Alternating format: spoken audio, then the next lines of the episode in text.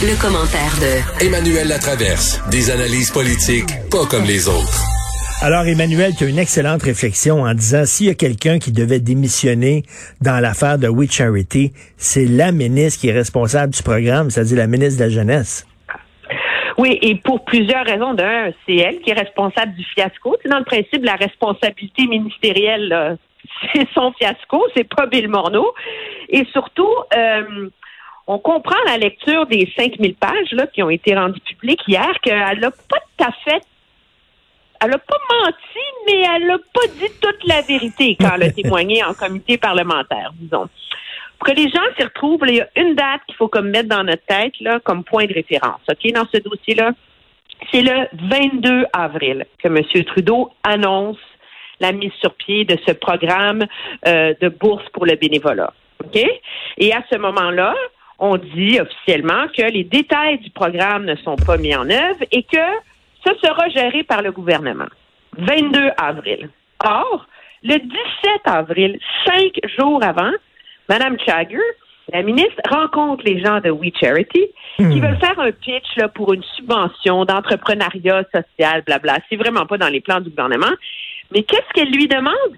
Elle dit, en passant, elle dit, pourrais-tu faire une proposition sur euh, un programme de bénévolat? Hein? Alors, avant même que le programme soit annoncé, confirmé, financé, oui, se fait demander de faire ça. Le 17, le 19 avril, la sous-ministre responsable du dossier parle à We Charity et leur demande la même chose. Et qu'est-ce qui arrive? C'est que le 22 avril, le, le, matin même où M. Trudeau a fait cette annonce à 11 heures, bien à 9 h 02 le matin, We Charity avait déjà envoyé à la fonction publique un pitch qui n'est pas exactement pareil que ce que le gouvernement a annoncé, mais ça ressemble assez eh, écoute, oui. Et d'ailleurs, au comité d'éthique, Yann Schugert, qui est euh, le, plus haut fonctionnaire au pays, greffier au conseil privé, l'a dit, là, il était, il était interrogé euh, par un député conservateur, puis il lui a dit, écoutez, avant l'annonce du programme, il y a eu des discussions pour savoir qu'est-ce qu'on allait faire, euh, étaient, étaient présents des hauts fonctionnaires, euh, des gens du bureau du premier ministre, des ministres et effectivement, les gens de We Charity euh, ont été euh, consultés parce qu'ils avaient des idées. Donc, attends une minute, là. Donc, We Charity a participé à la planification d'un programme. Après ça, c'est à eux qu'on leur a demandé de gérer le programme. Ben, c'est ça. Alors, quand le gouvernement, alors, il y a deux choses là-dedans. De un, quand M. Trudeau dit que c'est la fonction publique qui a recommandé oui, ça, je veux dire, on peut faire toutes les conspirations qu'on veut, c'est vrai, et ça date d'avant le pitch, OK, de, de We Charity, pour deux raisons.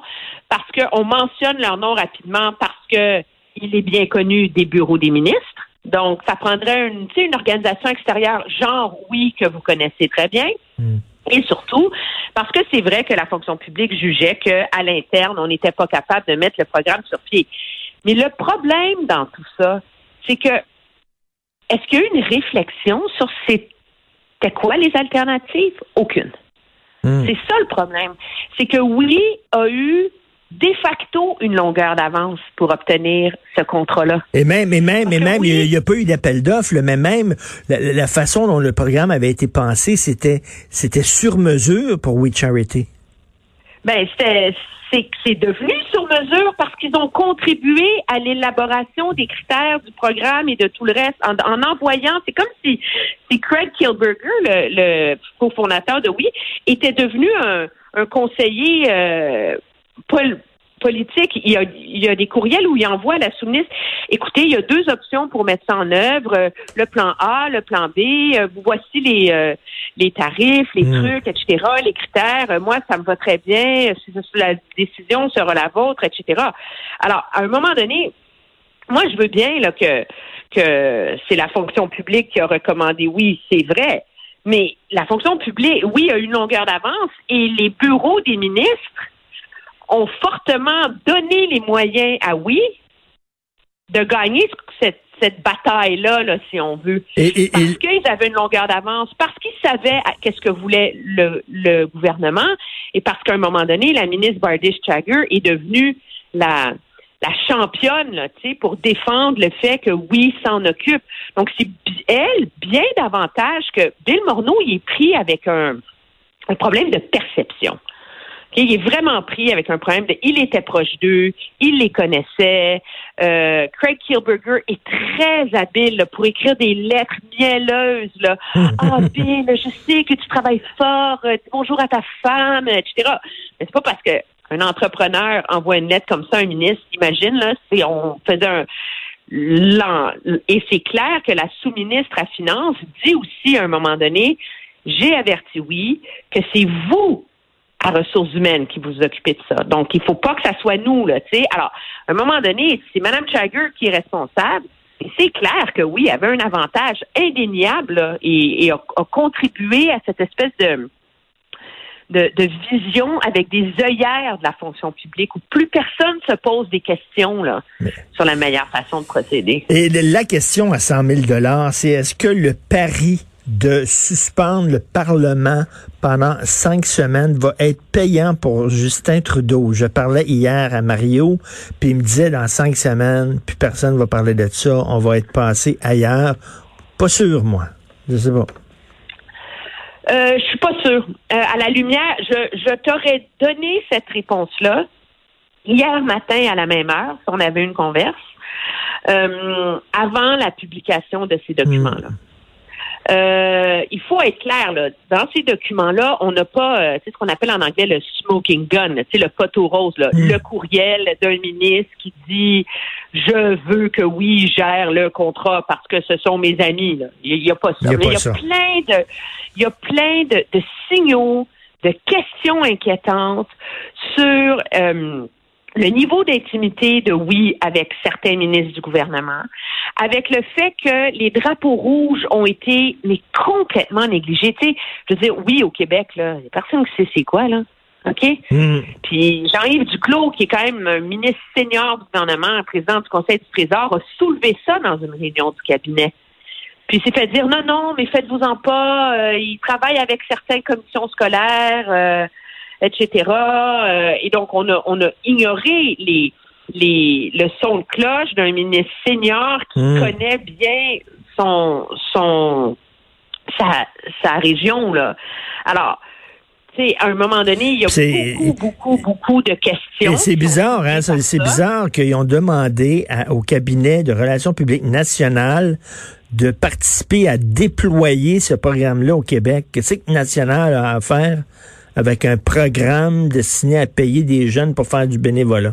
Un peu bizarre, ça. à un moment donné, on, s'en fout. Puis ce qui est, intéressant, d'ailleurs, c'est que le ministre Duclos est de ceux qui ont dit, écoutez, pourquoi on fait appel à oui? Le Québec a un réseau hyper bien structuré, hyper bien coordonné d'organismes communautaires. Est-ce qu'il ne faut pas s'assurer que eux vont mieux réussir là. Mais ça, bon, Mme Chagger a dit que c'était pas important. On a rejeté ça du revers de la hmm. main. Alors, finalement, elle a une grande part de responsabilité là-dedans.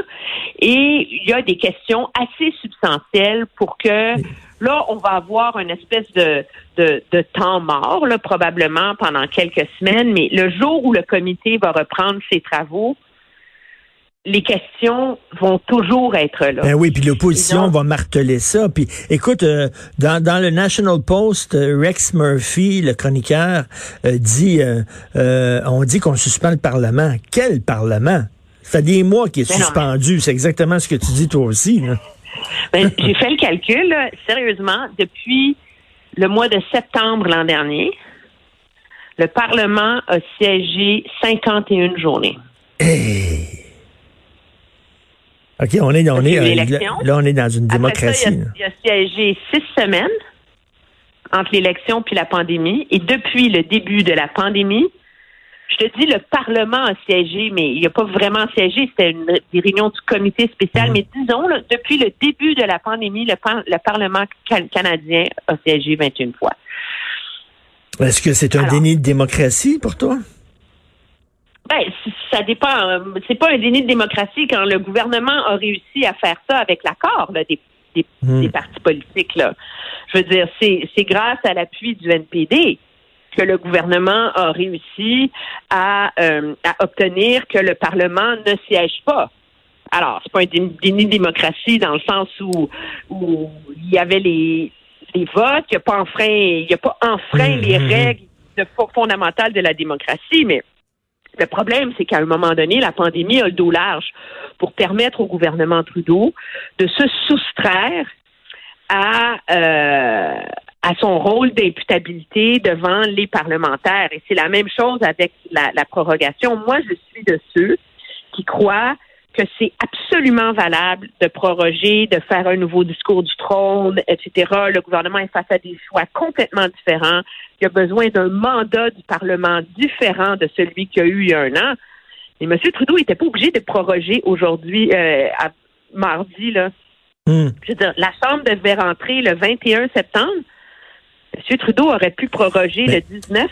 C'est ce que faisait M. Chrétien à, l'époque quand il faisait un nouveau ben oui, puis c'est bizarre de voir les conservateurs déchirer leur chemise alors que Stephen Harper a utilisé cette méthode-là souvent. Là. Oui, oui, oui, non, non, mais c'est sûr. Puis il a, utilisé cette méthode-là souvent dans les mêmes circonstances pour se soustraire à des enquêtes, à des votes de confiance, euh, à, à, tout le reste. Là. Mais bon, ça, c'est malheureux, mais ça fait partie... Euh, L'ajout politique. De non, mais ça, moi, c'est ça qui m'agace, c'est que ça fait partie assez à quoi on s'attend de la jeu politique. C'est que tu as des partis politiques comme M. Trudeau qui, en 2015, se font élire en disant qu'ils vont respecter la démocratie, etc., etc., etc. Une fois qu'ils sont au pouvoir, ils, ils, oublient une partie de la promesse. Donc, je pense que M. Trudeau fait quand même preuve de moins de cynisme que M. Harper dans des circonstances parallèles, parce qu'il a quand même permis que les documents soient rendus publics euh, juste avant la prorogation, là, tu sais. Mm. Et donc, ils font partie du domaine public. Moi, je peux mm. promettre qu'à l'époque de M. Harper, les 5000 pages, on n'en parlerait pas maintenant. Mais ceci étant dit, il s'achète du temps pour réussir à changer la nature du débat national et essayer de, de jauger quel va être l'impact dans l'opinion publique pendant les prochaines semaines des révélations qui sont contenues dans ces documents-là. Hmm. Si je peux me permettre, qui est intéressante par ailleurs, puis ça ne ça n'absout pas le gouvernement Trudeau de sa responsabilité dans ce fiasco monumental. Là. Je pense que dans l'analyse qu'on en fait, faut voir la vitesse à laquelle le gouvernement accouchait de programmes pendant la pandémie et à quel point c'est vrai que le bureau du ministre des Finances à l'époque, M. Monod, soulevait des drapeaux rouges. Donc, écoutez, Êtes-vous sûr que ça va marcher, cette affaire-là? On va pas trop loin. Est-ce que, tu ah sais, quand tout le monde parle du fameux courriel de la sous-ministre qui décrit ça comme un shit show, donc on oui, oui, total, là, ben, justement, là, il y a, y a eu plein de drapeaux rouges. Et c'est le fait que le gouvernement a ignoré ces drapeaux rouges-là qui illustre à quel point on s'est aussi servi de la pandémie pour mettre sur pied des programmes payants politiquement. Ben exactement, exactement. Et c'est ce qu'on reprochait, c'est de penser davantage à sa réélection que de penser à la bonne santé économique du pays. On verra si on s'en va en reparler dans cinq semaines, mais moi je pense que oui. C'est certain que l'opposition va euh, cogner sur le clou. Merci beaucoup, Emmanuel. Ça me fait plaisir. Emmanuel Latraverse, analyste politique.